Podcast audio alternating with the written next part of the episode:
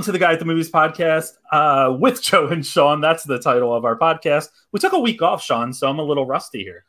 I am too. I mean, I just realized how excited I am to get to podcasting again. That Sam has kept me in the guest room for the past couple of days. Why did she keep you in the guest room? Well, just to just like because I, I have a lot of energy to burn and there's a treadmill in here, so it just There works. you go. Perfect. Ace, how's it going? Welcome back. Good, yeah. Thanks for having me back. You know, wheeling and dealing as usual, getting my life in order. It's it's, uh, it's an uphill battle right now for everybody, but that's that's what it is. If you figure out how to get that life thing in order, please let us know about yeah, I'll it. get back Um, to everybody on that. Let's get some hot tips. yeah. yeah, Yeah, that, that'll be the tips uh, coming out at the end of the episode. It's a bonus. Um, awesome. All right. So we did take a week off. We needed a bit of a week off, but also at the same time, there really was no news last week. We made up for it this week. We have quite the agenda to get to. Uh, so we're going to start diving into it with the films that we've been watching uh, and sort of our top picks of the week or recent watches that we want to comment on. So I'm going to start off and first talk about Robin Wright's uh, directorial debut, which is Land. She also stars in this movie. And I just was very delighted by it. It was a lot of fun. Her, well, not a lot of fun. That's the wrong terminology. It was very well done and very enjoyable. The topic is not fun. Um, it is. It starts off very melancholic and then kind of rolls into a redemption, rebuilding story. It's very familiar in terms of the story that it follows, but the performance by Wright is just phenomenal. I, I absolutely loved it. She was stunningly good. Uh, so I definitely would recommend that when it hits theaters and VOD on February 12th. And the other one I watched, which I'm still, I just posted the review for it and I'm still kind of mulling it over in my head, was Bliss. And Bliss is hitting Amazon Prime Video on Friday. It stars uh, Salma Hayek and Owen Wilson. It's a very interesting movie about like a divorced father uh, who also gets fired and then meets Salma Hayek, who is a, uh, she lives on the street and believes that the world around us is a simulation. Um, so it's, it, it's interesting. It has some people compare it to the Matrix a lot because of some of the things that they can do when they tap into whatever. Um, but for me, I kind of read it as an allegory for drug addiction, and um, I think Owen Wilson's performance was particularly particularly incredible. Uh, and I do think that it was a cathartic experience for him based on his uh, personal issues that he's been dealing with over the years. So I, you know, it's right in the middle for me. There was parts of it where I'm like, this is really slow and I don't know what's going on. I'm not really into this. But then by the end of it, I was like, oh man, I this has some heart and I'm, you know, it's touching. so uh, definitely check that out on Amazon Prime. Uh, it is very, very interesting. Friday. Friday, Friday it is. All right. Uh, and then Sean, you uh, spent some time with Mr. JT, huh? I spent some time with Justin Timberlake in the movie Palmer, which when I saw the trailer of this, I said, "Oh boy, I'm definitely watching this because it is going to be an absolute car wreck." You got uh, Justin Timberlake, who's a great actor, but is trying to work emotion. You have, um, you know, just this like story that seems very cheesy, very corny, and man, was I wrong. This movie was wonderful. Now, if you are going to be someone that says that it's cheesy and corny and kind of like you know a little bit uh, just not your not your cup of tea that's totally fine. I actually completely get it but i think this movie does those aspects of it in a much much better light than what you usually see and delivers it much better. Fisher stevens is directing this movie which i'd never thought i'd hear directed by fisher stevens but um, and maybe he's directed before but i've never uh, heard of one that he's directed. Uh, this is just like he makes it very beautiful and uh, justin timberlake delivers. I never thought he was a bad actor but i did not think he could hold the weight of this type of performance and he does so just perfectly. It's unbelievable. Then i saw little things. Joe back to you we're gonna let's wait on the little things. 'cause Let's wait on the little things. Yeah, I can talk something about that too. Wait, is uh, is Palmer already out on Apple? It is. It is. Yeah. All right, cool. Yeah. I gotta I gotta get that this weekend. oh sorry sorry last weekend Last weekend. all right. this past weekend All right, all right. I, I'll catch up on that one. Ace, talk to Um, us about what you watched. All right, so I'm setting up right. My end goal, I love the movie review thing, but ultimately, I want to produce feature films. And I think the best path forward for me to do that is to produce ultra low budget independent films and then kind of work my way up. So I've been focused on some of those movies. So I watched um, Christopher Nolan's very first movie. I believe it's his directorial debut. It's called Following. Have you guys ever seen that? Have you guys seen it? so. It's I it's awesome. movie, it's yeah. only 70 minutes. You can rent it for like four bucks on um, Amazon Prime, and they did it on a seven thousand dollar budget, Oh wow. and I think 1998, and it's as good of a movie as any movie I've seen recently. I don't want to give too much of it away, but it's basically about a dude who's bored. So for fun, he just starts following people. One of the dudes he's following turns around and is like, "Hey, why are you following me?" That guy is a uh, home invader. He just kind of breaks into people's houses. He's kind of like a con artist type, and then it becomes like almost like a cat and mouse who's trying to screw over who.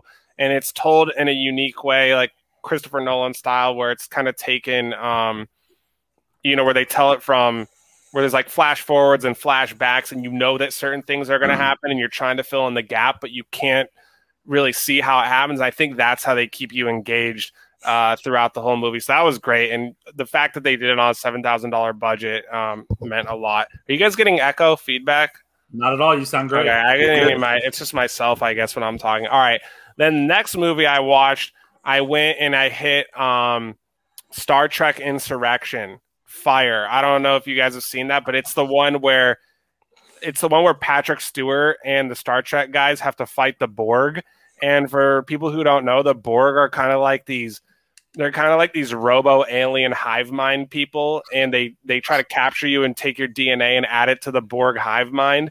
Um, I say the best part of that movie is is uh, Patrick Stewart's got this android named Data, and there's this really creepy love scene between the android and the Borg leader. I don't think that's gonna ruin it for everybody. Can, can I do my impression of it? You guys, Oh boy, yeah. That I'm might ruin it. this is my impression of of the Borg situation. The the Borg leader is like is like Dada, you're she's like Dada, you're a perfect being trying to be more perfect. Therefore, you will never be a perfectly android person. And he's like, You cannot disrupt my systems. I'm an android. And then she's like, But what about this if I give you skin? And then she like she blows on it and he has like a, a robot orgasm. And then uh and then they start, then it goes down. And then it goes down. I don't want to I don't want to ruin it, but it's good stuff. It's, I just take like- my word for it. It's good stuff. I'd just like to say that um, I have uh, two people that usually like to watch this on Facebook. Hey, mom. Hey, dad. How you doing? um, They're old enough. to know about robot orgasms. Ha- have, have you guys have you guys seen it? I have not. No. I have. It's been a while though. It I, definitely. has been- I, I, I- it holds up. I think Okay. I watched that one on Netflix and I rented the following for four bucks. look at you. Look at It's you. great. It's great. Well, hey, you know, the nice thing about having all these streamers right now is being able to go back and watch some of these films that maybe we missed in the past, or, you know, even having access to VOD. It's nice to be able to grab some of those movies that we haven't seen before, or even ones that we did from the past and want to revisit. I mean, the number of times that I've done that with films that I watched when I was like a teenager, and now I appreciate them so much more. Um, countless times, countless times. Um, sadly, though, I don't think any of those movies are going to make it into the Golden Globes or Academy Awards this year. But Sean, tell us a little bit about your column this week for Awards Watch with Sean. So, uh, thank you so much for bringing that up. Uh, my lovely column on guyatthemovies.com. Uh, it's, uh, I went to three specific categories because I haven't talked about these categories uh, yet. And those are um, best documentary, um, best animated feature, and best international film. Um, at this point, there's front runners for all of them that are very clear. Um, best documentary is the only one that has like, you know, there's like 10 possible films that could meet the top five but it seems like time is winning most of the awards and so the uh, amazon documentary time will probably is, is has the most momentum right now to take home the top prize uh, when it comes to best animation pixar did a movie about your feelings soul is probably going to be winning the top spot but if i mean there is like a there there is a 5% chance a 10% chance for apple tv's Wolfwalkers haven't heard of it yeah that's probably why there's only a 5 to 10% chance but it is winning a lot of animated guilds uh, underneath, like you know, Soul winning some of the top prizes. So for that, there is this slight chance. But if you have a lot of money, bet it on Soul. Um, lastly, is the best international film, and I am ashamed to say I have not watched a lot of these selections yet. Um, when they bring out a short list, I'll like go harder on those. Um, but the top prize, it doesn't matter because the top prize is going for another round. Um, it is uh, the Mads Mikkelsen movie about uh, teachers that get drunk to, so they could be uh, better at their jobs, and it's the movie that's on a lot of top ten lists, um, winning a lot of awards as well. And the other films, there could be a few others that fight for it, but that's going to probably be the top spot for that one. Um, but as you said, Joe, the Golden Globes are coming up very shortly, actually tomorrow, yeah. So my next column will be about Golden Globe nominations and how sometimes they have nothing to do with the Oscars and how sometimes they can mm-hmm. the Oscars completely. It's, mm-hmm. it's, fun either year, you know. it could be interesting. Are how are they even doing it? Yeah, how are they doing award shows this year? Well.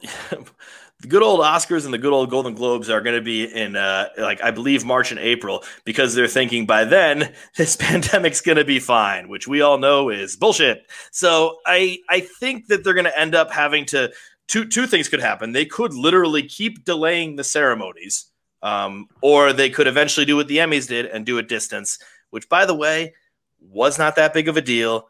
People still had fun it was a bummer that people couldn't be together and like you know accept awards on a stage uh, and that i mean that genuinely. But i think there has to be a reality set in where i do not think that will be happening with uh, the oscars and the golden globes. But who knows? The Golden Globes are actually going to be on uh, February 28th. So they are that early. Yeah, they're usually January. So yeah, it is a pushback. The um, uh, Oscars are going to plummet this year. The ratings, I think, have been getting worse and worse every year. This year, I guaranteeing an all-time low. That that is honestly, but yeah, like you know, th- that's always the case. Um, and then you look at uh, it's, but it's not the Oscars; it's cable and cable is just consistently at an all-time low. I mean, if you think about it, it's still one of the like, you know, five best cable events that happen. And I, uh, it's one of those things where, yeah, it's still way lower than it was in the 90s, way lower than it was in the aughts, way lower than it was in the teens, probably. But it keeps on getting lower. But I think it's more of a situation where, you know, technically I don't watch the Oscars, but, uh, you know, Sam's parents watch the Oscars twice because we take their passwords for cable. And I, and I think that that's the case for a lot of younger people like me. And I, I do agree the interest of it is kind of waning but it's still one of those things where it's still there, there's still interest there. In other words. Well, and you know the other thing with it uh, that is going to be a little bit of a challenge is last year Parasite winning really upset a lot of the old white people that, that are part of Did the it? community. Who, who, was upset? Um, the old, old white, white, people. people. Yeah. like, how do you know that? How do you know that? Um, well, I I would say that one of the main reasons why is that there were a lot of people that loved certain other the, of the classic Hollywood movies that were this year, the, the Irishman, if you will. Mm-hmm. Um, there are people that sort of don't want to go for an international uh, film, and so people were upset about that. That's why I thought, or the 1917 was the yeah, big but one. where are you getting this from? Like, who, who, where are you reading this? Where, who, what's your source? I mean, we'll have to deliver the sources to you, but one of the things I can tell you is from being in a room with a bunch of individuals and hearing conversations, that was some of the feedback that it would never happen, that it was relegated to the international uh, or best international film or whatever that category is. I get them confused with every one of them. Um, but you know, when it when it did win, there was uh, there were audible groans. So yeah. I'll say Ace. Oh, really? My, my in, sources. In the room. I didn't. Yeah. I didn't hear him. I was pumped. I thought it was a great movie. Oh no! And like, I think a lot I know, of I know. I'm not saying you guys are. Yeah, like, a lot groaning. of people just... our age were pumped because we saw like the future of cinema. We saw like a great movie there.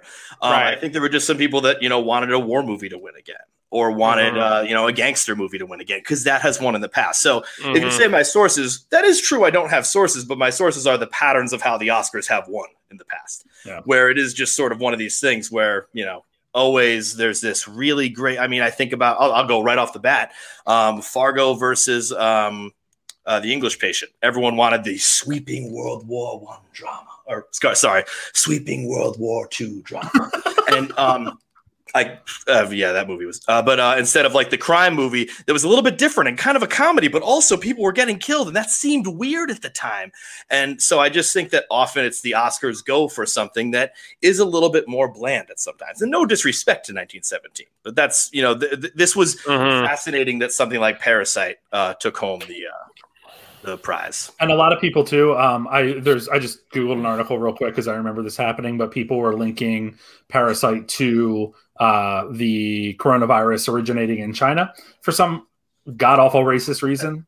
It was North Korea. It was Korea. That, okay, Correct. okay. Not the same places for anybody listening. Yeah. So, um, interesting stuff going on, but read more about all that uh, when you are checking out the Awards Watch article every Monday. It is wonderful. It's always a joy to read. I learn something every week. Uh, and tomorrow morning we'll learn the Golden Globe nomination. So I will be uh, I will be up and live tweeting them and probably texting with Sean and um, you know we'll see. Why aren't you going to text me? Uh, because you live in LA. Uh, You and can you still will, text me. You can still text me. you'll The phone will just be vibrating on a nightstand. though. I I'll be a little late. I keep it on silent. You won't wake me. You won't wake me. Oh my gosh! Well, I get maybe up at six. I'm one of those. six. I'm one of those people. Yeah, I, I don't like you anymore. All right, but you know, um, I, I was going to have a good uh, uh, transition here. I don't have one, but let's jump into the news. We're going to start with the Matrix Four getting a title that was potentially uh, leaked. Uh, which I think is hilarious, and Yeah. I, I bring up this pod or this uh, website a lot, but Slash Film is kind of used to be one of my main go to websites for movie news. Still is one that I love to frequent. They have great podcasts. Um, they joked about this on April Fool's Day in 2009, saying that it was uh, the Matrix 4 is in production and it's going to be the Matrix Resurrections. um, but basically, what happened is a hairstylist who was working on the Matrix 4 posted uh, an Instagram story or an Instagram video that showed. Uh, a jacket that was given to the cast and crew. It's kind of a cool jacket. Has like the Matrix Mhm. symbols and such Mhm. inside, which are, if I remember correctly, it's like sushi recipes. Um, I think they originally said it was. Yes, I do remember, Remember hearing that? Um, but on the thank you card, it says thank you for being a part of Matrix Resurrections. So, Ace, are you a Matrix fan? Love the Matrix. I love them. And how do you feel about the fourth one coming out with? I mean, title? I think they're gonna blow it. Just period. I think it was. I think it was perfect. Just leave it alone. Just some of the great things you should just let them be. My hope is that I'm wrong. Like I don't want to be right about this, and obviously I'm gonna go see it because, I mean, first of all, it's gonna be delivered to my bedroom, which I think is a real shame too, because the Matrix, the whole franchise, is definitely a movie that should be seen on a big screen. That's a fact. So if you have access to you and you're um and you feel comfortable and safe doing it, I strongly recommend that. Yeah, I, the bottom line is I think they're going to blow it. Um, I hope I'm wrong. I feel bad for the. Uh, I think she was a costume designer or makeup person that did that. I'm sure she stylist, feels yeah. awful because I checked her IMDb and she had some other uh, credits of things, but nothing I, as big as something like The Matrix. I mean, that's tough to. That's tough to beat. I think the first one was great. The second one was just as good um, that scene where um, Morpheus kills the uh, ghost guys, you know, and he slices the side of the car. That's classic. Love The it. last one was cool, but it just, you know, I understand the point of the movie that he's like really breaching the Matrix and kind of becomes a superhero level person. But at that point, it was like, eh, I don't know. But I still, you know, I still liked it. What, Yeah. what could they possibly do? What are they going to do now? Like, what do you think the plot is going to be of this? Resurrections gives you an interesting, uh, I think, direction on where they're going with things, especially because it seems like with the casting of uh, Yahya that they are uh, moving into like a, you know, maybe a resurrection of Morpheus or something like that. So I don't know where they're going with it. But Sean, do you think this is? Do you, number one, do you think this was an intentional leak uh, for publicity? Um, but number two, even if it wasn't, no, you know, publicity is good publicity. I think this was not an intentional leak because normally this is followed up a few hours with like the official announcement that we always planned. like it was just like that would be shown. In this case, they didn't do that, so this feels manufactured's not the right way, but maybe it was a first draft at something, or maybe it is just straight up fake. Um, I think uh, that's a uh, terrible title, um, but at least they didn't go with The Matrix like Scream is doing with their um, fifth movie. Um, It's I- back to basics. There's a reason. Okay, okay, okay. I, I'll, They're, I, they're, they're calling it the Scream. no, they're just calling it Scream. Like Oh, okay. again, like you know, like the first one. But I, I, I can't. st- Oh my god! All right, but we're not getting into that. Um, but uh, I, I'm, I'm rooting for this movie. I think I'm with Ace on this, where I, it, it doesn't seem like you know they've taken the time uh, to let this pay off. I mean, I know it's been a while since the last one was released, um, but it just seems like since the announcement they've been rushing. Maybe the script has been developed for a while. Um, I just I, I I hope for this mainly because there's a cast in here that I want to get bigger and bigger and bigger. Yahya's already known quite a quite a lot, but oh man, I really hope he can uh, you know just just be like the, an absolute superstar from this movie. But I I, I have my worries. I do. Is I'm it also- NPH in this movie? Yes. Neil, Neil Patrick Harris. Nice. Can't wait. I'm also exactly. hoping. I'm also hoping that what we get with Yahya in there, and you know the fact that I guess uh, Laurence Fishburne said he wasn't asked to be back. I hope that that's a um, a play, and that he's just playing, you know, playing with people. Because anytime that a movie is either a uh, well, no, I won't say rebooted. I'll say anytime you get a sequel to a film and there's a character missing or an actor missing who's still alive and still working, always seems a little odd. And I I need him in that movie. If they are taking this in a completely different direction, different setting, and everything, then you know what? I could be on board with that. But you're right. If they're just like, you know, where's Morpheus? Oh, he's he's backstage getting some coffee or something. Like, you know, I don't. But also bringing back like all the people that they are. Oh, that's And- true. You're right. They're doing that. I forgot. You know what I mean? That and then like the one uh like sub agent from the movies. Like he was like the background agent. Oh, are they are? Do they have that guy coming back? He's back. Oh, not nice. not the main agent, but like Right, one no, that no, because because Mr. Smith. I mean, if people haven't seen it at this point, that's their problem. So spoilers ahead if you haven't. But um, what, what was I going to say? I got a little distracted. oh yeah. Anyway, Mr. Smith, I thought kills all the other agents, and he makes them all Mr. Smiths. you know who else kills and makes them similar to themselves is. Dracula, and we There are getting a new There Dracula, Oh, which is going to be scary. from the director of Scary Stories to Tell in the Dark, André Øvredal. Uh, and it's going to be the last voyage of the uh, Demeter, Demeter, D- Demeter. Um, I'm very into this. It's one chapter of the of 1897's Dracula, uh, and it essentially just follows Dracula's trip aboard the ship, which is the Demeter, Demeter, whatever it is, from Carpathia to London. Sean, yes or no? Oh, and also uh, Corey Hawkins from BlacKkKlansman is Dracula. I will. I was going to say yes, and I still will say yes because I love this part of the uh, very, very, very old film Nosferatu, where he is on the ship and he's picking people off one by one, and it's the perfect amount of just scary. And I don't know, you know, I don't know if anyone's going to at me about uh, vampire lore and is Nosferatu the same as Dracula, but I just think like something like this, where you know you have a crew of a ship and Dracula is making that voyage, nowhere to go. This is just prime, like just perfect horror movie fodder. Um, Corey Hawkins sounds good. I don't actually remember him in BlacKkKlansman.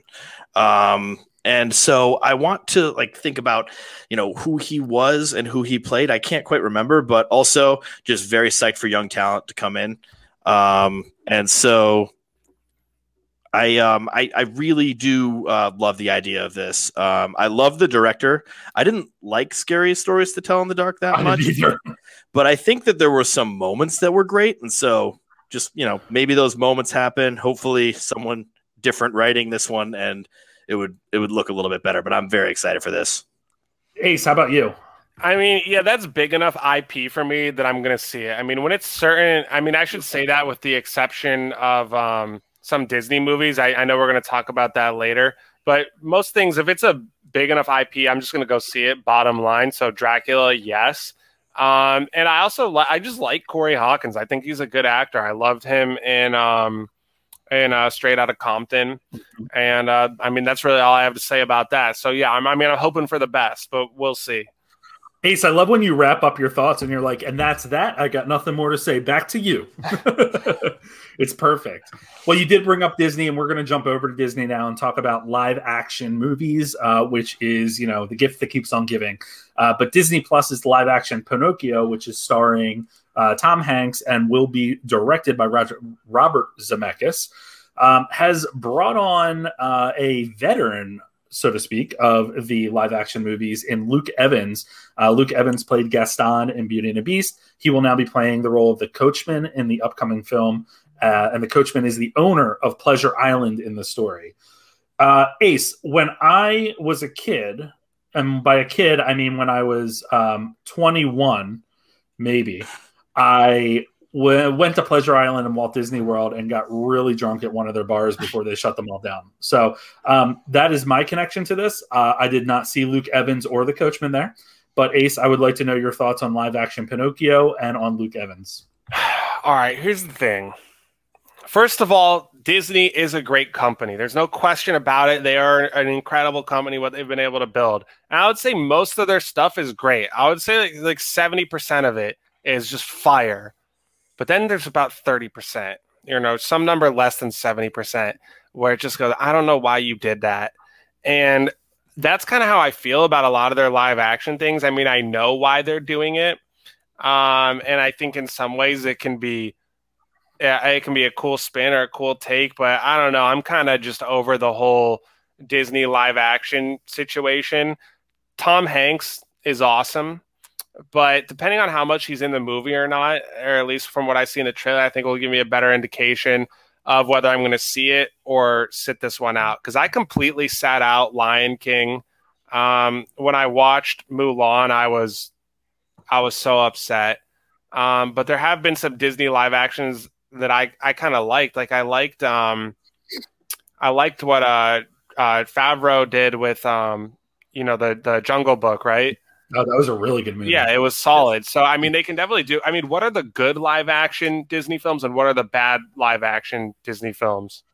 I, so what's funny about that, and Sean, jump in here. I think everyone has different opinions on that, right? I'm a Disney purist, so I will see every one of them that comes out. But I'll tell you that Pinocchio is not one of my favorite stories. Um, Cinderella was not one of my favorite stories. Mm-hmm. I am very pumped for Lilo and Stitch live action film that John. I'm, I'm down for that. I think that's going to be yeah. incredible. Um, I personally loved Beauty and the Beast. I thought that was really well done, and I thought that I really liked Aladdin. I know Aladdin got torn up a little bit, but I had a blast with it. Uh, Sean, what about you when it comes to this? Are you so? Uh, so give us your thoughts on this whole story. Um, but then, are you also someone that's like going to see every uh, Disney movie that comes out?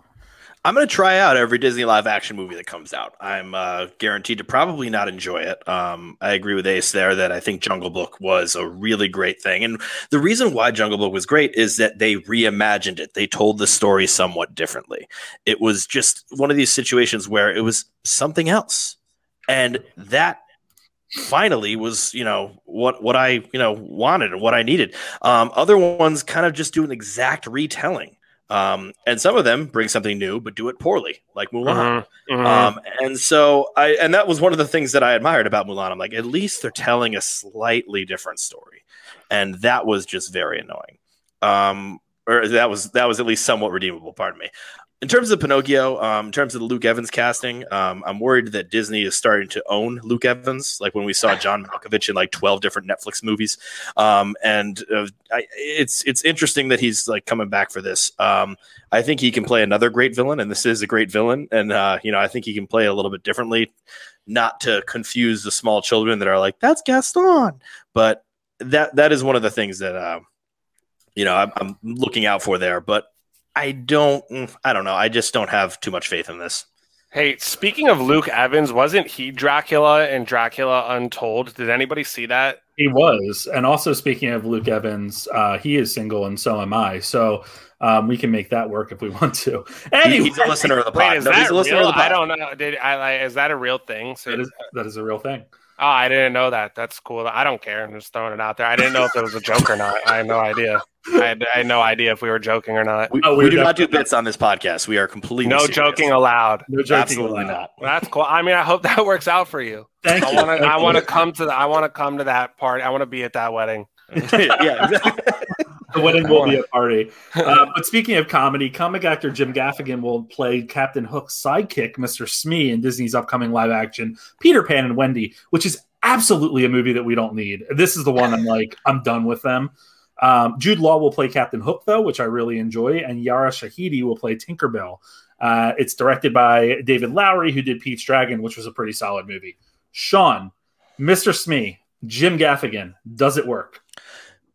So there's there's two sides to this because it's perfect casting. It really is. Like I can absolutely Gaffigan is Smee. I can see it right away.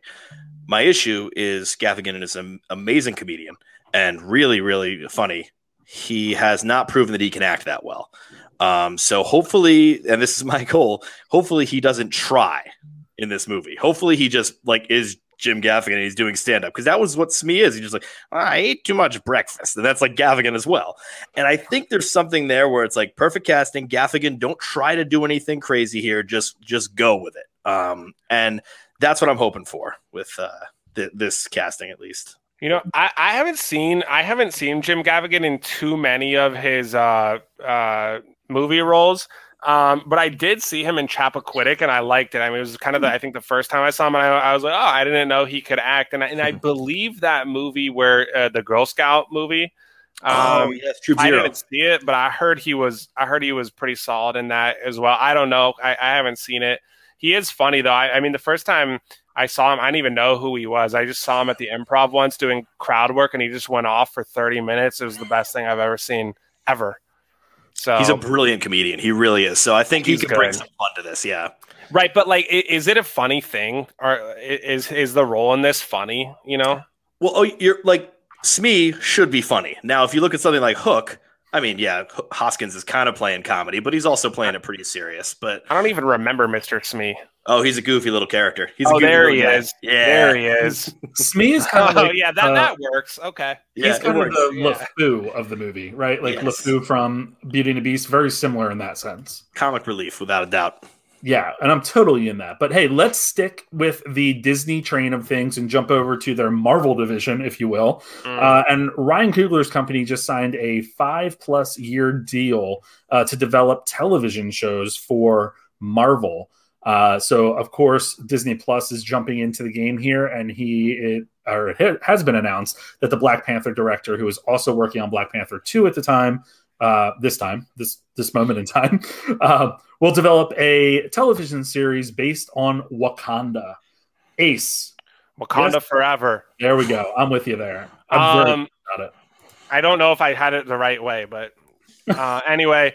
So yeah, Ryan Coogler, I, dude, he's only I think he's only has five years older than me, and he's done about you know five or six films because I was reading today, and Bob Iger, you know, the former CEO of Disney and now the uh, I think he's the chairman, called him one of the most prolific filmmakers of our time. I was like, ah, is that true? And I thought, yeah, the guy's, I mean, for sure, talented. Um, and he's told some important stories like like Fruitvale Station and, and I think especially Black Panther. But he's really only directed what like three movies. He's got Fruitvale Station, Creed, and Black Panther. Then he's got some shorts. All of those are good. I mean, so yeah, good for him. The guy I think is 33 and just signed a mega deal probably with Disney. I have no how I don't know how much it was worth. I don't think they disclosed that, but good for him. I just worry that with all the stuff that Disney Plus is about to put out with the Marvel verse, is it enough that people can keep up? And I, I just hope they take into consideration the fact that not everybody is going to watch every single uh, Marvel TV show because at that point, TV is difficult to t- keep up with. Films, everybody can keep up with the Marvel film verse because we know when they're coming on their big mega events. Um, I hope they take that in con- into consideration. But good for Ryan Coogler for real.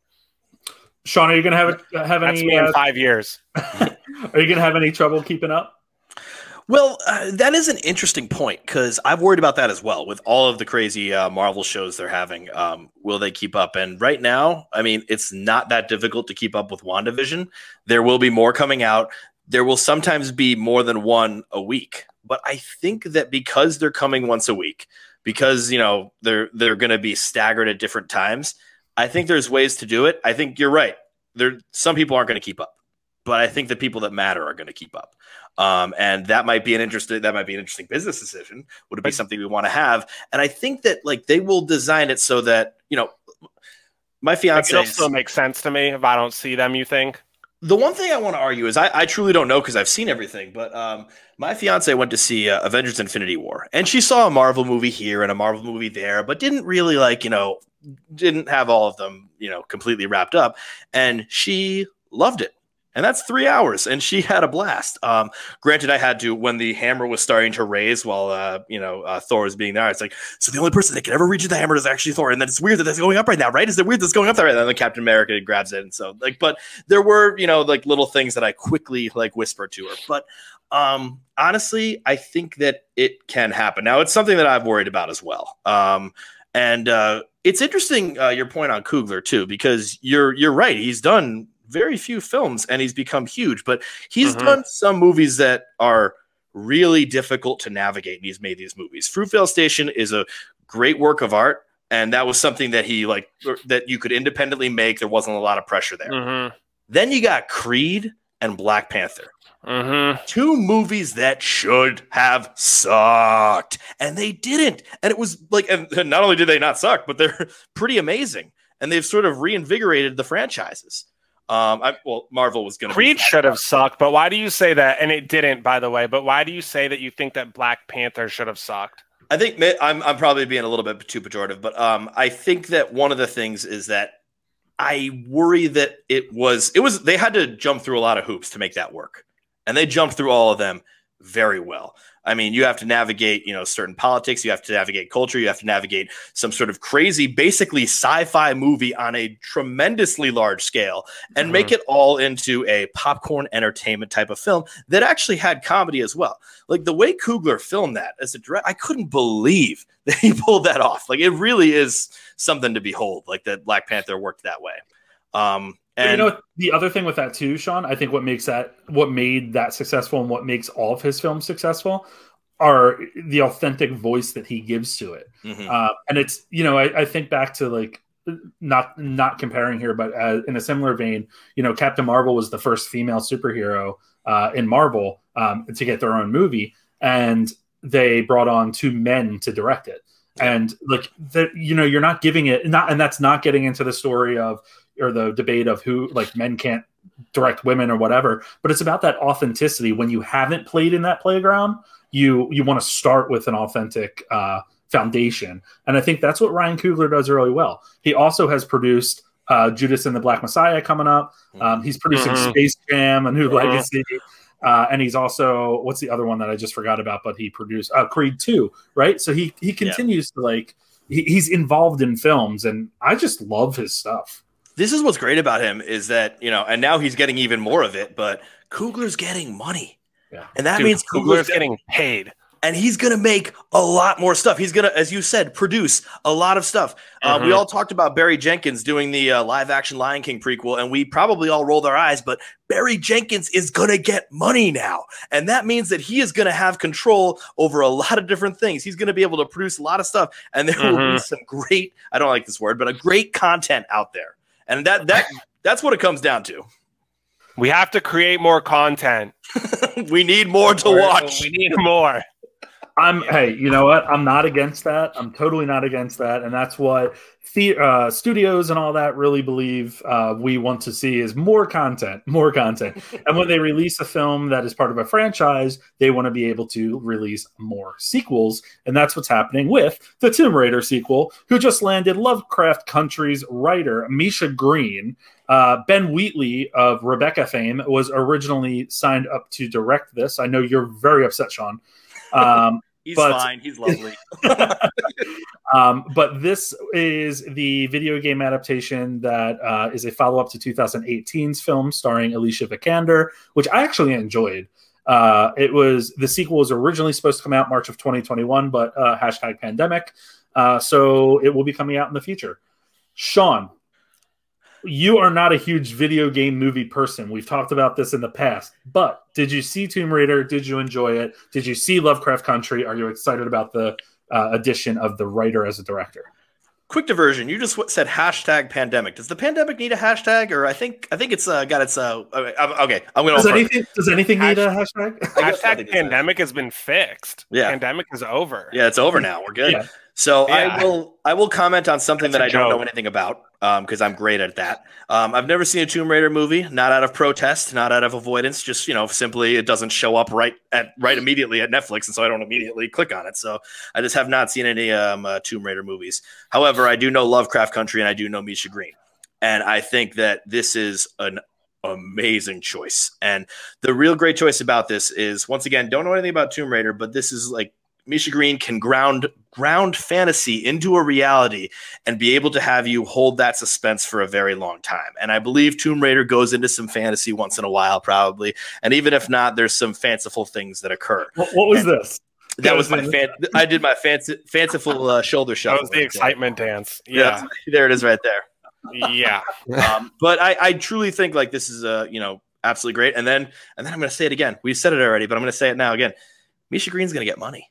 And then so like then you know Misha Green's gonna make you know more things like Lovecraft Country because th- there's people with differing opinions about Lovecraft Country, but everyone at least loved one of the episodes, maybe even more because there was something different in each one and it was just really something that like kind of knocked me for a loop. So i'm excited to see her do more things and maybe this means i have to watch the rest of the tomb raiders and so to watch tomb raider too well there's only one so well, uh, oh, well, I, meant the angelinas but i would watch them because they're fun 90s yeah. popcorn flicks mm-hmm. honestly even though they may have come out in the 2000s uh, but anyway uh, ace what is your relationship with tomb raider i heard you guys are uh, yeah I mean, I like Tomb Raider. I Angel, dude, Angelina Joan Jolie beating ass in tights. Like I'm down. I mean, back in the day, like that's that's what it is. If we're gonna be real, that's what it is, and it's awesome.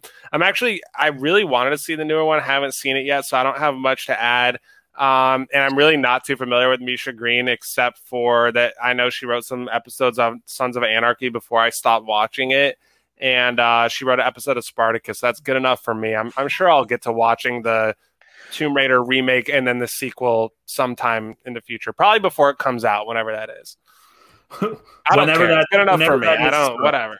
Yeah. Spe- but let's talk about se- uh, sequels a little bit more, and I'm going to stick with you here, Ace. Um, Cloverfield was 2008's uh, found footage film that yeah. a lot of people Fire. really enjoyed. I I loved it. Uh, at the time, it was kind of one of the first like major right, found, found footage, footage right? and then, of course that's been beaten into the ground since. But Joe Barton, uh, who is uh, the previous, I believe, direct, who's a showrunner or director of Gotham, is developing a direct sequel. That's the key here. It's a direct sequel to Cloverfield, mm-hmm. not mm-hmm. like a random ass movie that we're like, uh, let's tie in. Uh, mm-hmm. It's going to be a direct sequel, um, and it will not feature the found footage uh, trope. Yeah, so I'm actually excited about that because the first time I saw uh, Cloverfield, I, I, enjoyed it. I love those sorts of premises and, and, scenarios, but the found footage thing did make me dizzy and kind of a, a more like action or a film that included action sequences, I should say. Um, so I'm excited they're getting away from that because I thought that Cloverfield, what was it called, like 22, or you know, where they're under the the ground. Uh, 10 Cloverfield Lane. Cloverfield yeah, 10 Cloverfield Lane. I like what they've done with the universe, but I heard the uh, the other one that I think went out to Netflix was really bad. Um, but yeah, I mean, the bottom line is yes, I'm excited to see uh, what they do with this because I just like those scenarios and I hope that it doesn't fail. I'm with you there. Sean, uh, Cloverfield, yay or nay? Um, when oh Cloverfield, first of all, yes, yay, absolutely. Um, and uh, when you uh, texted me this news, um, I thought I, I, literally told you I was like, nope, it's another dumb movie that like is just given the Cloverfield tag. And he's like, no, no, no, the producers are behind it. Like, no, no, another dumb movie. Given I, I really didn't trust it for a while because I'm very upset about the last two because I think 10 Cloverfield Lane was actually a really good movie that was spoiled by the Cloverfield title because the whole time you're thinking, is there actually some sort of invasion or something like that? But with the Cloverfield title, you knew there was the whole time. And so, like, it just bothered me a little bit. Then Cloverfield Paradox ruined Cloverfield in the other way because it was just, it was really. I heard it was horrible. It was really tough to watch. I felt yeah. so terrible. Like, um, but this is going to be something that actually talks about this. And I agree, ditch the found footage. It was cool in 2008. It is definitely not even close to cool now. Um, so let's actually have something where there have been people since 2008 digging through different scenes, screenshots of it, trying to find different things. Oh, the alien was dropped from a tube at that very last scene, and we just saw it right there. And there's all these various aspects of it. Give them answers. And so have this be something where, you know, it's a direct sequel, which is going to be interesting considering you know rocks and covered in them. Uh, but I, I am curious to see where like it's going to go and if they're going to open up the actual universe, not the paradox universe or the lane universe, uh, the actual universe, and that's what I'm hoping for with this. Totally agree with that. I am very excited for it because, uh, kind of like Ace said, these are my types of movies. Like I, I just enjoy like monster craziness, um, especially modern monster craziness. I think there's a lot that could be done with that. Um, and I'm not talking about politics. um, but let's shift gears a little bit and go the animated route. Uh, the Daily Show host uh, and comedian Trevor Noah is teaming up with Paramount Animation to develop an original animated film based on an original, timely, poignant, and comedic uh, idea from Trevor Noah. We don't know much about it, but the writers are Jonathan Groff from Blackish and John Pollock from Modern Family. Uh, Sean, Yay or nay? A. Um, I, I, I'm I'm skeptical of this just because I don't know what else Trevor Noah can do. Let me rephrase that. What he does is awesome. And he managed to take over Jon Stewart. Do I miss Jon Stewart on the Daily Show? Absolutely. But Trevor Stu- Trevor Stewart, there we go. Um, Trevor Noah has brought it brought something else to it that is kind of amazing. Um, but so far, I've only seen him talk to a screen in a chair. I I'm I'm excited to see him do something else, but and I'm like, you know, the word Trevor Noah doesn't animate it. Okay, I'm in. But what exactly is it going to be? Where is it going? The writers sound promising. Two pretty two writers with some uh, prolific experience and on some great cable shows. Which great cable shows is a weird thing to say sometimes. Um, but that all of that is you know what I'm sort of looking forward to. Ace doesn't do anything for me really. I mean, kind of uh, the same as what Sean was saying. Like, why? Yes, I understand that Trevor Noah is a funny person and and does his thing on the Daily Show, but like, remind me again why you're getting your own television series and what are you what are you gonna do about that? Like, why are you qualified for this again? And my hope is that it's a big success. But when I see this type of thing, I just I'll believe it when I see it, um, and hopefully I do. So I'll, I'll just leave it there. I definitely think this reeks reeks is a, a, negative has a negative connotation, but I think that it definitely is about a studio trying to do something different and trying to strike gold with you know a television comedian, uh, a personality like Trevor Noah who is pretty timely, right? Um, so right. I, am open to it. I just we don't know much about it right. other than it's happening. Um, but what also is finally happening, uh, so they say, and as Rachel Review said on Instagram earlier, believe it when I see it, uh, the Wicked musical is finally uh, finally has a new director, Jon Chu, after previous directors had to drop out. Um, they first started talking about the movie back in 2012, I believe. Um, Universal had announced that it was going to come out in 2019, then it got pushed to 2021. Um, I think at some point it was 2020. I don't know. But now it is in development, and Wicked, of course, is one of the uh, most popular um, musicals on Broadway. So, Ace, are you a? Have you seen Wicked? Yeah, actually, yes, I have. When I went to uh, Europe, I went uh, to uh, London's Broadway. I think it's called something else. Um, it might actually just be called Broadway, but they they have their own version of it. That's you know just as big of a deal as, as New York. And I saw the play. I loved it. The soundtrack is is obviously fire. I was so tired, so I was kind of like fading in and out of consciousness, not because it was bad, it's just because I was so tired from you know traveling across Europe. So I was like kind of coming in and out of it. Um, and I'm excited that they're going to give it a real um, like they're just going to make it a movie, right? They're not trying to do what they did with uh, Hamilton, correct? It's, it's an actual right. film adaptation, right? But let's, filming, let's be real here. Hamilton's going to get its film adaptation down the road. Oh God, yes. I'd much rather see a film adaptation yeah. of Hamilton than what I saw of Hamilton because I, I feel like a lot of um, the the whole experience of Broadway is to is to be there. It doesn't do as much to to watch it on screen. And I and you know the fact that anything can come through on on screen where it's not meant to be on screen, I think speaks volumes about the uh, IP. But it's never going to be what it is live. And, and I think the same goes for things like stand up. So if you're going to make it a film adaptation, just make a film adaptation. Uh, so I will definitely be seeing uh, Wicked whenever that comes out, and probably singing along too. Yeah, I'm with you there. Yeah, it's good stuff. Sean, uh, can you give us a little taste of the Wicked soundtrack? I, I know, um, I know, defying gravity. Um, the but title. yes, just the title of the song. So that's all you're gonna get. You can't just give us one. I want. I want to be popular. You can't well, I almost, one. I almost inject injected when you said like, oh, it's a Joe said it's a musical. It's very popular. I was like, popular. la, la, la, la. So, I take, so I take okay. it you've seen it. I see the faces. I see the faces. You asked for it.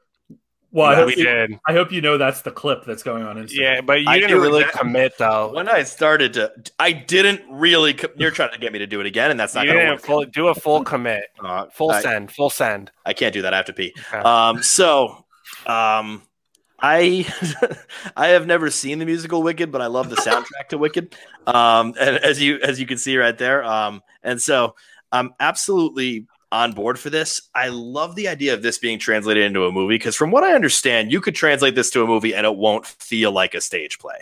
Like a lot of them can, but this one has a lot to it where, you know, you can definitely get some different settings in there. You can make this feel like something that is just straight up a movie. We get that problem all the time, and we talk about that problem all the time where there are just too many times where you know, oh, it just felt like a play, or even like, you know, even when it's a musical, it felt like a play. And I think Wicked maybe can, you know, sort of avoid that. Um, I will say the best moment though, or the best news here is Jon Chu, baby. Jon Chu. So this must mean one thing about a movie coming out, uh, you know, soon. Does it mean that it's good? In the Heights has to be. It's got to be good. it's got to be good for another musical, especially Wicked. 2021 Best Picture in the Heights. Let's go. I'm in. Um, you know, okay. I'm I'm totally with you there. I think the other thing that is kind of fascinating about this, um, well, two things. One is fascinating about something you said. Uh, this is one of those musicals that I don't know that it really repeats sets. I, am thinking back to like you know, there's a few obviously that every movie or every film will do, but it definitely um, there's a ton of different sets. So in terms of settings of the movie, I think it's going to be very theatrical and feel like a movie. Um, the other piece is, I guess, the question of who's going to star in it. And I was talking to a friend about this today, and of course, I don't think Idina and Kristin Chenoweth are going to be back for it because they've kind of aged out of that role um, or those roles because they're younger roles in the the story. Um, but I do wonder, you know, I'm trying to think of people that are present today in sort of musical theater, but also in musical Hollywood. And I wonder if um, oh, I'm going to forget her name, but the main lead from the prom. I could totally see her involved. Oh, I'd love her to be in this. Yeah, she was so good. Um, but yeah, that's they're my thoughts. I'm excited. I am excited. Um, one other person that's probably excited is the director of Coda, as well oh, yeah. as the filmmakers behind it, because Apple just set a Sundance Film Festival record by acquiring Coda, uh, for about $25 million. So that tops last year's record of 22.5 million, which was set by Hulu for Palm Springs, which was a solid film. Um, the film is titled after the acronym for Child of Deaf Adults, and it follows a high school senior who's the only family member who can hear, seeking to follow her own dreams while keeping her family held together. Uh, it stars Emilia Jones. This was a film that I was not able to see at Sundance. Sean, I don't think you saw it either. I wasn't able to, no. But uh, what are your thoughts on this? I mean, I love that. Uh, you know, already we're getting the Sundance pickups, and I think it's going to be just like a great, um, like, like this is going to be like some great news coming up about all the different Sundance pickups. Um, I don't know much about the film. Um, it sounds great, and also just this is just a weird thing to have. Like, I love the title. Like it's it's easy and it's to the point. And it's what the theme of the movie. But just like Coda, like I thought it was about like you know some Irish orphan or something. I got I, I just got so excited when I saw like you know I was just like Coda. What is this all about? And so I don't know why that was what got me, but if I mean if you have a good title, you know, that'll bring it in. I thought it was something futuristic. I don't know about you, Ace. When I first read the I title. had no clue what was. What in the world is this? And I was surprised to see. Um, it was a story kind of uh, of this nature, you know, about I don't know what the appropriate vernacular is. Are we going to call it? I don't want to say the wrong thing and get canceled, but let me just say this. I didn't. I let me say I think it's going to be a touching story. I expected this to be some type of action situation or bigger uh, budgeted thing. So yeah, I mean, cool for cool for those people who made it. I mean, they get, get paid, man. Twenty five million, good for you guys and girls, whoever was involved. yeah, I mean, and it's a big uh, acquisition for Apple. I think it goes towards Apple's um, seemingly. Uh, They're not playing, dude. They're not. They lean towards, I think, acquiring quality. They um, do. And I really like that. I think we talked about this before. Yeah, they they they're focused on quality. Netflix is focused on um, pumping out quantity, and they do have some quality things too. And then Amazon is kind of focused, I feel like, on just having a, a library of things that people will watch. And I in their rental business, I I bet is huge. Yeah, and you know, watching or looking over real quick and seeing uh, the reviews of Coda on um, uh, Rotten Tomatoes, uh, just pulling out one of the um, one of the sorry the critics that I uh, follow a lot. Um, it's a crowd pleaser to be sure, and a little on the corny side, but it's so unwavering in its sincerity that it manages to hit all the right notes. Uh, and that's something that the critics consensus says its, all, its story offers few surprises, but Emilia Jones' brilliant lead performance uh, brings this coming of age story vividly to life. So that's uh, I'm excited for it. I love a great performance. Um, mm-hmm.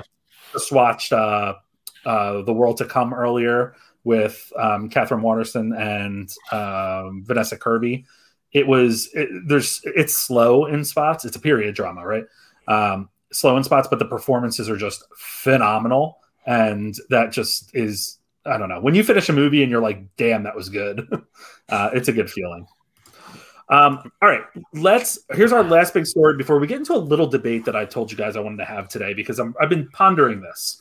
Uh, but first and foremost, um, you know, internet nerds and redditors and gamers and everyone band together uh, last week to take on Wall Street. Uh, and if you don't know about that, we're not going to get into it here, but I will reference the Chumpcast. They put out a short video that kind of it's two of them talking about what it really means. It took me four or five articles to read it and totally get it. Um, but anyway, what's going on now is that uh, after the GameStop stock went up, skyrocketed really, uh, it is all turning into a feature film. New York Times best-selling author Ben Mezrich, who wrote the book that 2010's The Social Network was based on, one of my favorite movies, has already proposed a book about last week's Reddit versus Wall Street via GameStop story titled "The Anti-Social Network." Uh, hopefully, that title doesn't stick because I don't like it. Yeah, um, no. The book will follow the wild story of Reddit users who banded together to inflate the stock price of GameStop, sending Wall Street, Wall Street into a tizzy, if you will.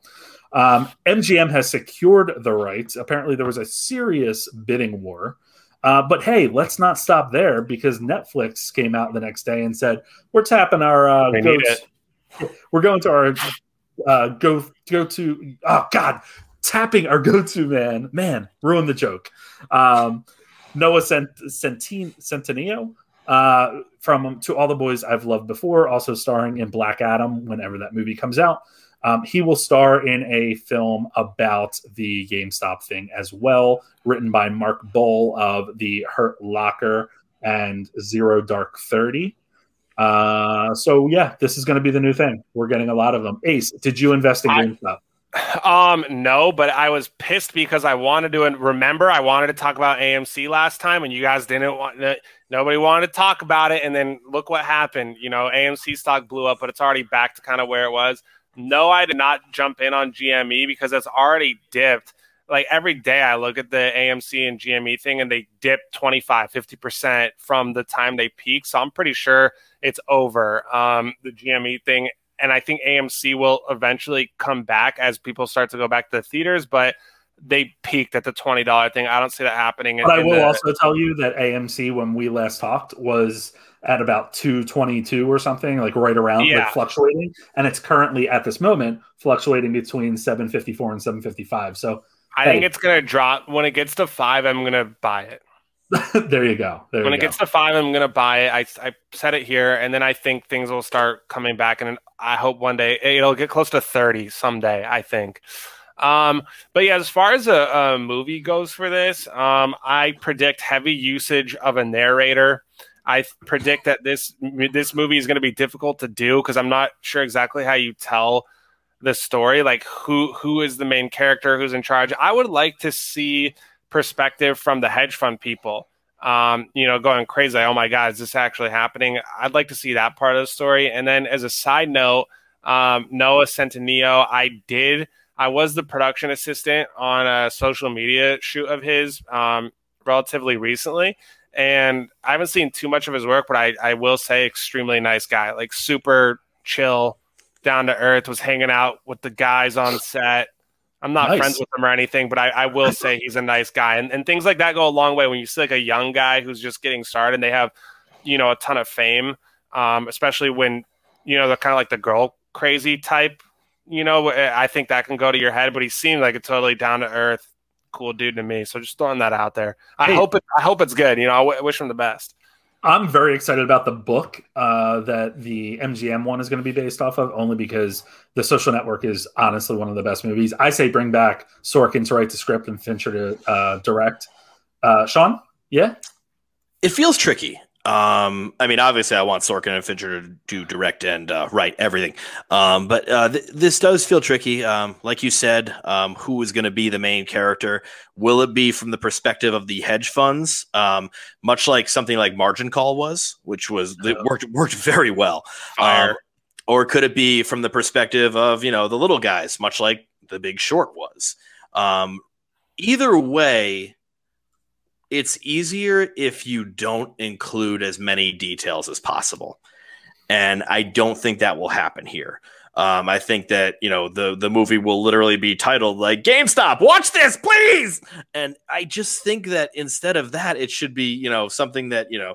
I'm not saying change the name, but you you have to walk on eggshells with this because people are going to roll their eyes at a GameStop movie. Everyone's already sick of this whole um, controversy, honestly. Even though more and more is coming out about it, um, it's the same problem with honestly uh, Joe Exotic and uh, Tiger King, um, where they now there's like 16 different movies being made. Um, also, the other part of this is that you know I think there are technically I, I read three projects, but I couldn't find the third. But there's three projects about GameStop in development. Two of those are going to die out somehow. Like they're just going to sort of flame out. I don't know which two. I don't know how. There's going to be some sort of development hell that just holds them back. If yeah. not, you have three that compete against each other. Maybe one's good, probably not two of them. And, you know, we're left with, you know, some interesting things to watch, some interesting perspectives. One thing they really shouldn't do is try to explain it. Um, I think I get what happened, but don't try to explain it. Margin Call, I, I, first of all, I, have said it twice already, but Margin Call, I love that movie so much. Mm-hmm. Um, and and you want to know why is because like they all just say, "Oh, I don't understand what this is all about." Just you know, like, and then then they do kind of simplify it in the like in the lowest of uh in the in the easiest of ways for someone like me. And so I just get that it's like, all right, bad guy getting rich screws over. Like it, it was it mm-hmm. was perfect. And so that's something that I think GameStop's gonna be like, we have to teach everybody about this in these movies. And it, will get. I mean, Big Short, I do love. Don't get me wrong, I do love Big Short, but they did try to do a little bit too much with explaining. It was confusing, man. I got some of it, but I uh, like just a little bit. Like, so that's I all I see it twice. I had to see it a few yeah. times actually to understand. Exactly. You know, I want Christopher Nolan to direct this because if there's anyone that's going to explain something well, it's going to be him. Uh, oh yeah, no, he's good with that. I can good. perfectly explain Tenet. Yeah, no, he'll we'll we need another podcast for that. Yeah, we need just uh, one person in the beginning of GameStop just to be like, you know, try not to understand it, just feel it, and I'll be like, okay, cool, good enough. It took him how many movies to throw that line into it. um, all right, so here's a question that I have for you guys, and we kind of alluded to this a little bit when we were talking about movies that we watched. I believe all three of us watched The Little Things. Yes. Mm-hmm. Yes. Okay. Um, so not a good movie in my opinion. Um, and I want to talk about performances a little bit, but mainly Jared Leto's performance. Uh, and this is going to get to the larger question here of is Jared Leto actually a good actor? And I have some thoughts on that, but I would love to hear yours um, after I state the fact that I just looked up his IMDb a little bit ago and totally forgot that he's going to be starring as Gucci Totally forgot that. Wait, Gucci, like the Gucci guy? In the Gucci movie, he's going to be Paolo he's Gucci. Paolo Gucci, good for him. So that ruins that movie for me, to be quite honest. But um, uh, here, here's my thoughts, real quick. I Dallas Buyers Club is an interesting movie to me because it is uh, it, it's straight washed and whitewashed in a lot of ways, telling a story that I think is pretty challenging to tell. I think they told it well, but when you have a straight male actor playing a trans actor like that, I think it can be or a trans character, I think it can be challenging. He did win the uh, Oscar for it, and he, you know, well deserved. I think it was a good movie. Oh, go ahead. I mean, I could get into the Oscars thing there because that's the award that you know the Oscars just love. It's just like they they love that a straight male is playing uh, a trans character and like and is dying of AIDS, and that's something. And I don't want to diminish it. Um, I I think that I'm, I'm going to get into what I feel about Jared Leto in a little bit. I don't think this was a good performance, but I'll, I'll get into like how I feel about uh, him. But I just think that's the typical one where the Oscars just you know they they vote for something, and I, I might be a little bit cynical here, and this is just a theory by the way, but like it's just one of those things where it's like you know we're not homophobic, we're voted like you know it's just one of those things where a lot of like actor actors in that guild will think that. Well, Once again, also, yeah, go. It's, it's, also old people that make up the mostly the Actors Guild. You know what I mean? Like, uh, I, I, not the Actors Guild, so to say, but you know the larger the large block of voters in the um, you know, for the Oscars are going to be, and look at the Academy itself. Look at the Foreign Press, the Hollywood Foreign Press. Like all that is on the older uh, spectrum of things. So when it comes to sort of the authentic way of telling these stories, it's not necessarily always on the front of their radar. Um, but you know, uh, other films that he's been in that I think were kind of interesting. Um, he, of course, was in Suicide Squad as the Joker. He's reprising that role in uh, Zack Snyder's Justice League in some way. Lord of War, Panic Room, which I completely forgot he was in. completely forgot. Girl Interrupted, Fight Club, which I forgot. Um, he, what is he in Fight Club? He is, Panic Room. I don't even remember. Blonde guy. Angel Face was his name. Angel Face, yeah. Uh, he oh, he is. Yeah. I didn't even recognize him. Yeah. Okay. So, and and that's another thing about him is he's kind of one of those characters that likes to transform himself for each role. Um, mm-hmm. I just I, I, thought about it a lot after the little things because I think his kookiness in the little things was mismanaged and was not delivered well um, to where it was just very, very boring for me. Uh, so, Sean, what are your thoughts on this?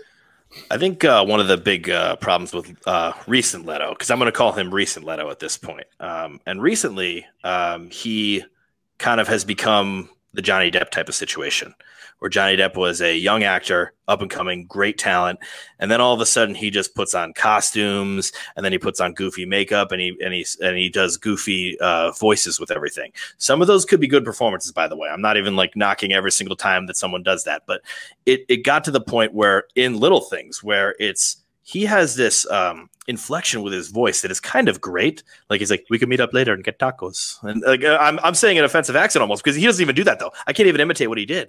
It was kind of brilliant, but then the fact that he's just so off, like he just does, he makes too many choices that were annoying and disagreeable, and then became obvious that he i'm not going to spoil but it, it just it, it, was to the point where i just didn't believe it at all and so that's just what started to bother me if we look at a young Leto, you name some of them, Requiem for a Dream. I mean, he is the center of that movie, and you need to have someone that's good in the center of that movie.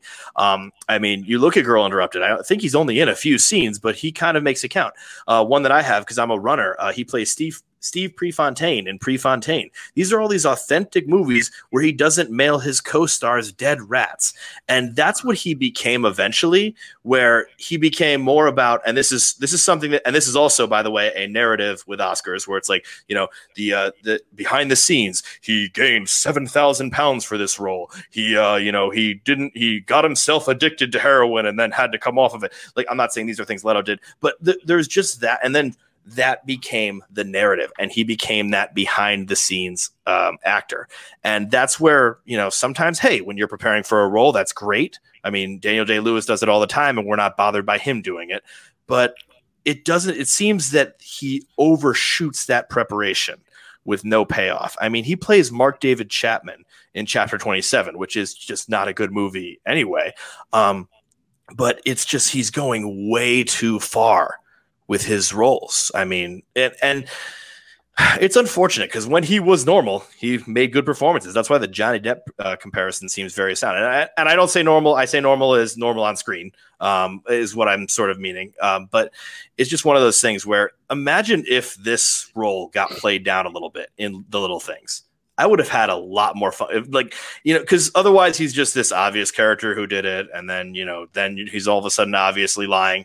And it, it, it, it's something where he was obvious from both sides, which is, I guess, tough to do. But um, that that is my like prime issue with uh, Jared Leto. I hope he can come back down to earth eventually. But I do love the comparison to Johnny Depp. I think that's great. Big Ace. Yourself. Yeah, I, I thought of a Johnny Depp kind of thing earlier too, but here, here's my take. All right, so when I look at um, actor, actress, and, and whether they're good or not, I I define on two levels. First and foremost, do I believe you? One, and then two, what is the range of of performances that you can do where I believe you? You know, for example, The Rock can do one thing and he can do one thing really well, and I believe him. So in that sense, he's a good action actor. But am I going to call him a great actor co- across the spectrum? Uh, not yet. But then when I look at somebody like Jared Leto and I'm like, do I believe him? Yeah, I do. And when I when I looked at him in the Pretty Little Thing, or not Pretty Little Things, in uh, the Little Things, in uh, the Little Things, he was creepy, man. He was creepy, and I think that was the point, and, and I believed it. Um, Sean, I, I like what you were talking about the voice inflection. I thought it was cool. It was a type of voice inflection that I haven't seen before, can I uh, remember. So I, I, I think it was great that he came up with that for himself. And then, um, but you're right. He does tend to pick these kind of uh, weird little creepy roles, kind of like in like Blade Runner 2049. He's kind of the creepy, um, uh, a super creepy version of like Zuckerberg and Bezos if they had a son that was raised by Elon Musk robot or something like that. and, and, and like uh, Lord of War, I believed him as a drug addict, and, and I liked him in in uh, Dallas Buyers Club. So yeah, the the bottom line is I do think that Jared Leto is a good actor, but he's also a, a character actor. He's not really like and what are we thinking of that he's the leading man or is he in anything where he is the leading man? Some of his younger stuff like requiem for a dream or prefontaine and there's a few others there but recently okay. nothing. Yeah recently. Right right but recently you know so maybe he's just better as a character actor because i've actually never seen requiem uh, for a dream um, i would like to i gotta gotta see it and um i mean in gucci yeah, I, and, oh yeah, in Gucci that'll be. I mean, I don't really know anything about the Gucci story, so I, I can't really speak to it. Uh, TB and the Joker, his Joker character, I don't know. I the Joker character, I was kind of just upset because nobody could do it as well as like Heath Ledger's Joker was just unreal. How do you yeah. how do you beat that? And yeah, it's cool that Jared Leto could bring something different to it. Um, ultimately, the bottom line, yes, I think he's a good actor. Okay, okay, I'll take that. I, you know, I, I think the point that you just made about has he been a leading man in anything, uh, and going back to recent Leto in uh, Sean's terms, um, you know, with Gucci coming up and he's uh, reteaming uh, with Darren Aronofsky in uh, Adrift in a movie coming out, um, which I think Apple's trying to get, if I remember correctly. Um, and then he's rumored to be the lead in Tron 3, which is going to be interesting, um, like a Disney esque whatever, which even goes, I think, further to uh, to the comparison to Johnny Depp. Um, so I don't know. I I want to see more from him. I want to see more from him where he's less. Does that make sense? Because yeah. he always tries to do. He just turn it on, right? You're saying like he's like Johnny Depp over the top, yeah, and you'd like to see him just turn it down. Like just a notch. And I don't think he's more. I think Johnny Depp, like you know, for as much as he played the same role in all the Pirates movies, um, and didn't really give anything new to any of them, he's funny and he does it well. Um, I don't know that Jared Leto does this all well. One interesting movie that I think will kind of tell whether or not he can carry one is Morbius, because mm. that that has Marvel ties. It's mm. a Marvel, but it has Good Marvel point. ties, and he's the lead. So and he'll um, be a creepy guy like uh, the little things. Okay, spoilers. Let's just talk about the movie for a second. My understanding, okay, it was a slow burn. I, I get it. And I was actually fine with the movie. It was a very, very slow burn to get to a lot at the end. And I did like the last 20, 30 minutes of the film, but that was a lot to. Well, 15 uh, of those minutes, they were driving around the mountains. I liked it. I was fine with that. Um, but it was a lot to just get to that point. And my understanding was it's kind of unclear. Spoilers. It's unclear if he did it or not. Mm-hmm. That was my right. That's how it's supposed well, to be interpreted. Well, and then and then Denzel just gives him the peace of mind at the end. He gives the peace of mind to uh, you Rami know, Malek. yeah, Rami Malek's character, just so he can sleep at night and do his job well going forward, and not to end up like Denzel's character. Correct. That was my interpretation. Yep. Yes. Right. Um, I yeah, it was one of those things where they wanted to care more about the uh the characters than the mystery. And uh, it, like, uh, and that problem is you have to give me something with the characters in the first like hour and a half because I, I understood where each character was. I understood where their lineup was. I got that, but I couldn't feel anything from them. And I don't think they really paid close attention to that. And, you know, hey, if you're not going to have good characters, that's cool. Like, but then have a dynamite mystery that, you know, turns me to the side. Yeah. I, I Denzel's always good, but yeah, mm-hmm. I, I, get what you're saying. Are you just saying that that character has been done a million times before? Like, cop on the force who's kind of washed up, but he's getting his second shot with a young rookie kind of kind of thing. I don't even mind overdone like you know overdone characters if I see a character in something that's interesting, but I really didn't feel anything there. And one of the problems was, and you know, you're right, Denzel is really not bad in anything, and he's not even bad in this, but it just felt like he was being held back by the movie. Um, like he was acting the way the movie wanted him to, which was poor for the character. I don't know if I I'm saying it in the right words or just what I felt. But what would you have rather seen? That like what would you have added to Denzel's character to make him better? Here's the moment: is the moment when uh, you know uh, Denzel shows up in the light, and you know we see what Rami did with his shovel, and um, I I just sort of said at that point where that's the moment that Denzel turned on. That was the hmm. moment. That's a good and point. the problem with that was that like I I I always want to see that Denzel. Um, I think that uh, the other uh, issue was, you know, there's the big Denzel twist that you know he like, I guess a twist, but you know he accidentally shot a girl, and that's what he was kind of reckoning mm-hmm. with and dealing with, and that was done at the same moment the shovel was happening. Now, here's the thing: I don't know how to correct that. But at that point, I don't know what Denzel's weight is at that point. Right now, I'm thinking Denzel's weight is unsolved mystery, unsolved mystery, unsolved mystery. Uh, and I'm like, this guy, I mean, I, I understand that's the thing with detectives is they have the unsolved mystery and they have that quite going. But it, it just felt like it was at that moment where I found it out, and I was kind of like, well, I wish I knew that sooner. I would have held more for his character. I would have like, you know, I would have like seen his pain, felt that a little bit. I know they were trying to go for a shock value, mm-hmm. which is mm-hmm. cool. That's the it's it's Hollywood, baby. But I I just think that um that was one of like one of the several issues I had with it, and it, it, it I wanted please to share, like this movie. Please share what you texted me about Rami Malek and Denzel Washington. like I actually oh wait like ramen Malik. oh boy I don't know if I remember it but uh, it was something along the lines like is like, Ra- Rami Malek trying to sleep with Denzel or something in I thought that too for a minute. I thought that too. I that did I that thought did cross my mind. I yeah. my biggest issue with the movie uh, aside it was a slow burn yes very slow burn. Um, one of the biggest things that bothered me though was when Rami Malek gets in the car with Jared Leto uh, to go out to like he's going to take him to the body. I'm like, really? This is what we're doing? We're going to rely on this stupid right? It, it's just stupid. right. It was, was kind of silly. Like, can you? Because the whole time you're thinking, is Jared Leto gonna kill him? Like, when's Jared Leto gonna make his move? Um, and, and it never happens. But yeah, I get your point. Like, who would it go with that? Come on, like you're supposed to be a detective, hotshot detective. You're not gonna go with that.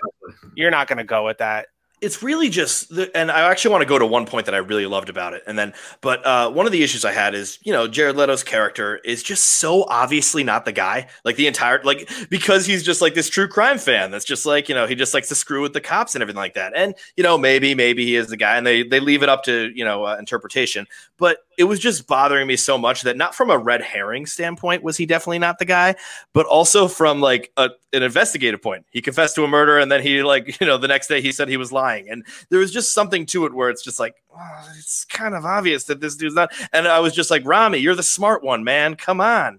Um, I will say there was one moment that I adored in, in this movie, and I'm, I'm being genuine here. It's the two, it's Denzel and Rami in the car and Rami just kind of loses it because he's just so ticked off that he can't like he can't the and Denzel's just like you gotta calm down. You gotta lose. And it was like the one moment where it was just like, okay, this the, that was the one tender moment between those two characters where it's like, okay, okay, yeah, like there, there's actually humanity here where you know he's just saying, don't become me, don't be and then he does that again with the beret but um was that before uh, after denzel and jared leto were driving in circles uh, or on exits and off of exits that's after that's after okay because that and then that's before driving around the desert mountains Yes, before the Desert space? Mountains, after the exits. Yes. How's the trunk space? How's the trunk space? Okay, Leto's kind of cool in this. I think it's it's. it, it was definitely a January release. I saw someone mention that before, and they're like, "Here's why." I'm like, "That makes sense." All right, we have made it to the end of our outline. I want to talk about movies that are coming out this week, real quick. Bliss is coming out Friday on Amazon Prime Video, as we discussed earlier. Falling theaters and VOD. Little Fish. This is a movie. Sean, I told you about this. This mm-hmm. is um uh oh my god, Jack, Jack O'Connell. Uh, O'Connell, one of my all-time favorite actors, all time, and he's like 25. Um, but it is a solid movie that I saw at the uh, Philadelphia Film Festival. It is with Olivia Cooke as well. It is basically about like a disease where people start losing their memories. Um, but it's just very well done. It's it's so well done. I loved it. Um, and I realized I never posted my review for it, so that will be coming this week. But it's just it's a very good movie. I think VOD today probably, um, oh, wow. considering it's Tuesday uh, that we're recording this Wednesday if you're listening. Uh, and then Malcolm and Marie comes out Friday on Netflix with Zendaya and uh, or Zendaya. Sorry, I always get corrected. Zendaya and John David Washington. I'm so sorry. It's Zendaya. I or it's Zendaya. I thought it was Zendaya. Zendaya. Yeah, I'm pretty sure it's Zendaya. Oh no! How do you say? Zendaya? Well, while you talk about that, I'm going to just say that this is probably one of the big Oscar pushes. This and um, Judas and the Black Messiah are the last two like big like Oscar moments for this year, or you know this 14 yeah. months. It is Zendaya. Oh, damn. Um, I, I, always get her confused. There's a lineage of uh, place kickers from the University of Arizona named Zendejas. Yes. And when I was there, there was one that infamously, he's D1 athlete. I don't want to rip on him, but he infamously kind of blew a couple. I hope he's doing well. So I always want to say Zendaya, but it's Z- what are we saying? It's Zendaya. Zendaya. Right. Yeah. She was not She was not happy with how her career was going as a kicker, so she jumped in the acting. Yeah, so she she dropped the H her. and she jumped with the yeah. um, Ace, where can people find you? Uh, movie reviews with Big Ace on the gram and the TikTok. Movie reviews with Big Ace on the top. um, yeah, your TikToks are pretty funny, especially when you're covering. It's all right, bro. I, dude, I gave up The Bachelor. I couldn't do it anymore. I couldn't do it. I just, no, I didn't watch it last night. I can't, and it, it was like making me sick. I can't. Like it was feeling like a chore. I want to do these when I feel like it, when I want to, and like you guys are a lot more disciplined with this than I am because when I try to force it, when I try to force a movie review or any review, it's not good. And when I force myself to sit through two hours of The Bachelor and then do a review, is like yeah, it would usually come out funny, but it was a painful experience and it's not not worth it to me. My mother That's watches it randomly. Yeah. She's not a big fan of it, but like she'll she'll start it like if she's if she's on the channel or something, and then she's like, "Oh shit," and then ends up watching it because they're crazy. They're all crazy. Um, Ace, always a pleasure to have you on. Yeah, you thanks, are- dude. I always like like coming on. It's fun. Always welcome back. Sean, where can people find you? They can find me at Math Teacher Movies on Instagram. I do monologue Mondays, what the Oscars got wrong Wednesdays, and final shot Fridays. I also do movie and TV reviews from old and new. And the awards watch uh, post and, and, Oh yes, I gotta do that. Um, Guy at the movies. There is the um, Oscars watch with Math Teacher Movies. My it's column called, every it's Monday. Awards watch, but um... oh, it's called the Awards Watch. Awards Watch with Math Teacher Movies. That's you. And you can find me at guyatthemovies.com, Guy at the Movies on Instagram, Guy at the Movies 1 on Twitter uh, and Facebook, as well as Guy at the Movies on TikTok. Uh, and we, a few announcements. Uh, tomorrow, the nominations for the 78th annual Golden Globe Awards come out at 8 a.m. Eastern. I will be up. Sean, I believe you'll be up watching. Mm-hmm. Um, Ace will text you. Uh, trivia Text night with Trivia Night with the Chumps is Thursday at nine. We put it out there for all of you to uh, figure out what you wanted to uh, the theme to be, and Pixar won out. So we have a really good trivia this week coming up. I'm pumped for it. Listen to us wherever you get your podcasts. Sean, PSA. Please for the love of God, wear your damn masks. And now it's kind of trendy to do two of them, so give that a shot. Um, also, when the vaccine is available, please grab a date and grab it so that I can go back to movie theaters. I'll let my grandma selfish. get it first, man. She's 90, can't get it right now. Like, get, when, I, when it's available, yeah, when, when it's allowed. Yeah. Wait your turn. It's your turn. Wait your turn. I will not speak because I already got it. Um, all right. So, but thank you all for being here. Uh, we will keep in touch about all of the uh, upcoming news, and we will see you all next week.